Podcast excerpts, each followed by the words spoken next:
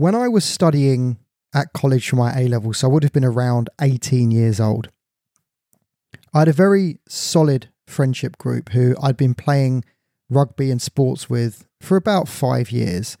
And we used to play together at college and also on weekends. We also used to party together quite a lot. Now, one of these guys that was part of our group, he had an older brother, and his older brother had a couple of friends that would occasionally come out and party with us. Now, these older brothers, I got on okay with one of them, and the other one really disliked me. And it created a bit of a rift in the group. I was just being me, and this guy had a problem with me. And at the time, I didn't know why. I recall once trying to shake his hand, and he just looked down at the floor, shook his head, and walked away. I never really felt like there was ever going to be any violence between us until part of this story plays out. But what was interesting is looking back on that situation now, one thing I can say for sure is that most of us in life have our status quo. So we have a equilibrium in our life where we know if we do a certain thing, we get a certain result, or we hope to. So if we put that to a night out with a friendship group, right? Let's say that we're going on a night out and I know I'm the good looking guy, right? So if we get talking to a group of girls, chances are with this group of friends that I'm the one that's going to get the attention, right? So we try and keep that status quo. Then all of a sudden, someone else comes into the group that's good looking. And we don't like it because it takes something away.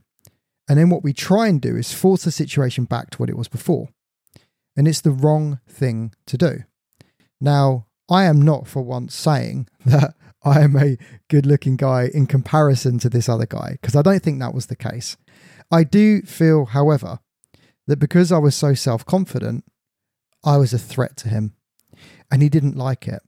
And the reason why violence didn't ensue is because I never actually did anything that he could then mitigate afterwards by telling people. So he could never say, oh, he did this, so I had to do that. That never happened.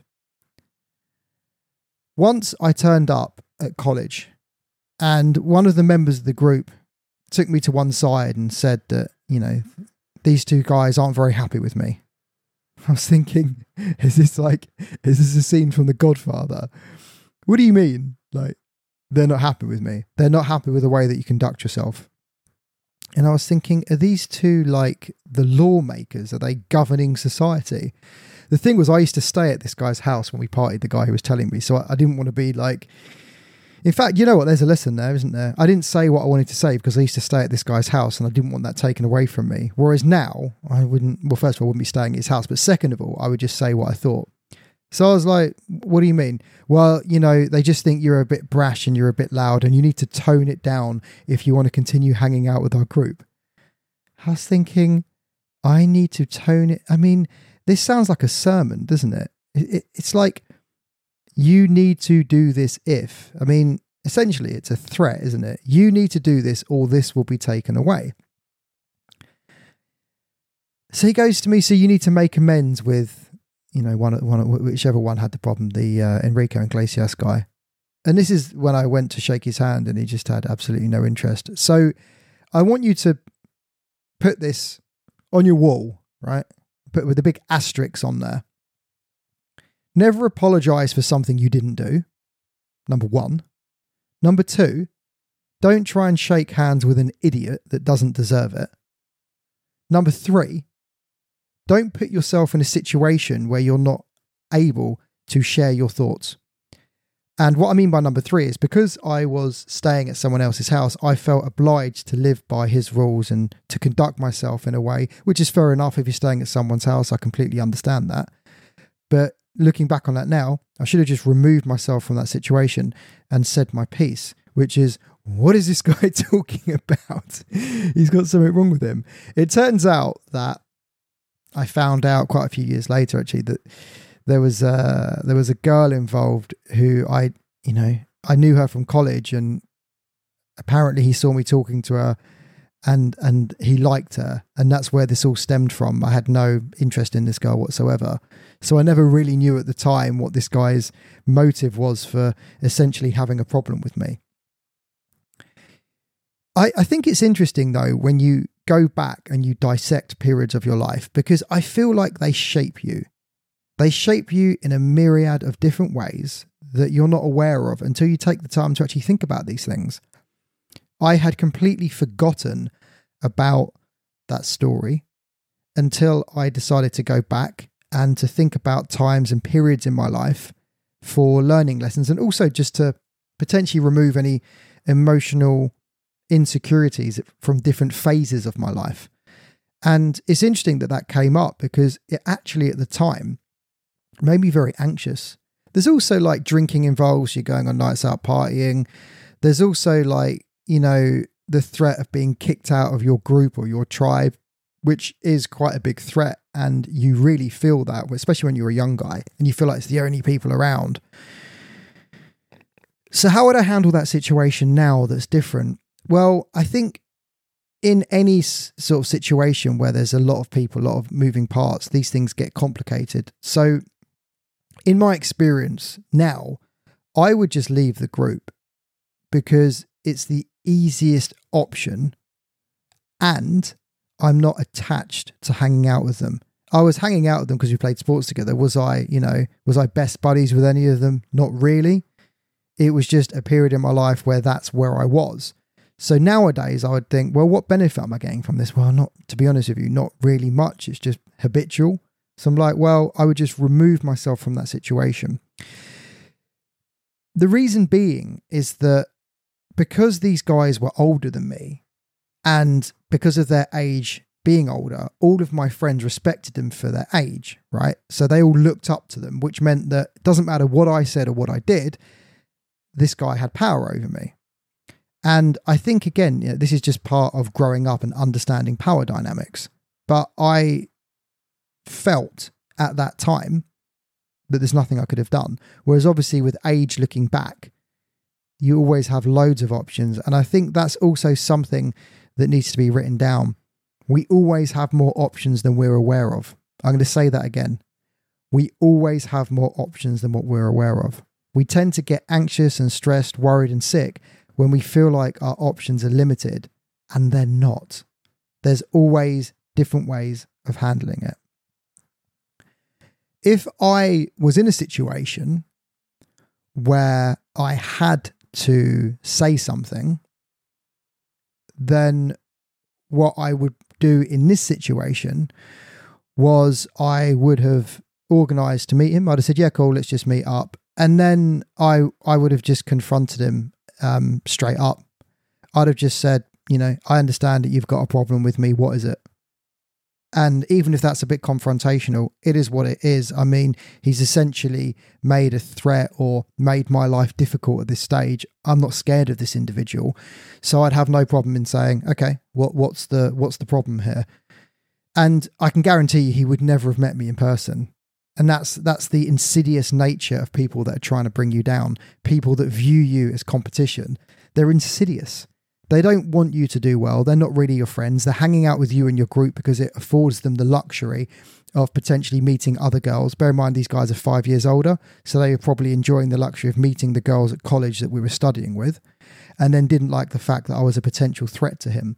So, really, in this situation, there's nothing that you can do other than to leave the group or to kick him out of your group. But obviously, in that situation, I didn't have the, the power to be able to do that. So, why is this relevant now in your life? Why is this so important? I think there's three reasons why this is important to your everyday life. The first one is to be aware of who's in your social circle. Are these people that are bringing everyone up, or are these people that are complaining and bringing everyone down? And if your whole social circle is negative and judgmental, you have the choice to leave. I've done this before. I left my whole friendship group, six or seven people. One day I left and I never looked back. At that time, I didn't really create a new friendship group. I just started reading self help and self development books and autobiographies. I replaced all that negativity with hope excitement, and joy from reading people that were exciting to me. I think the second lesson is that social dynamics can be complicated, and learning how and why you need to be able to defend yourself both verbally and physically is important. This means being able to handle conflicts with words, but it also means being able to handle yourself in a time of conflict from a martial arts and self defense perspective. At this time in my life, I didn't know martial arts, but I was a very fit and very athletic individual who was playing high level rugby at the time. So, from a physical point of view, I wasn't really scared of anyone. So, I wasn't going to back down from a conflict in that situation. And the third lesson is that we tend to judge other people by our own morals and we can't understand why they act the way that we act. Why the way sorry, we can't understand why they are acting the way they are acting because we're looking at it through our moral compass. And a lot of people don't have very strong models uh, morals. A lot of people just don't care. So we're looking at it like I don't understand why he's acting like this. Well, if you take morals out of it, you can see why he's acting it because he doesn't care about anyone else around him. He's insecure and all he is is goal driven and he wants to, you know, get with that girl and you're in the way. Now, when you take morals out of it, you can see reality closer to what it is. Now, I'm a strong believer in having strong morals because I feel like they're a compass and they direct us when we're weak and they show us a better path. But when you're looking at social interactions, a lot of people don't. So if you're trying to work out decipher what's going on in a certain period, especially in a social dynamic, take your morals out of it, and then you'll be able to see closer to reality. One final point from this podcast episode is that when you do have some free time, rather than just putting on another TV show, rather than just wasting time, why don't you take a moment to reflect on periods in your life, perhaps at university, perhaps at college, perhaps your first job, and just process it. Think about that time in your life with your eyes closed. Bring up the old memories, see how you feel about them. I guarantee there is some trapped emotional trauma in every phase of your life.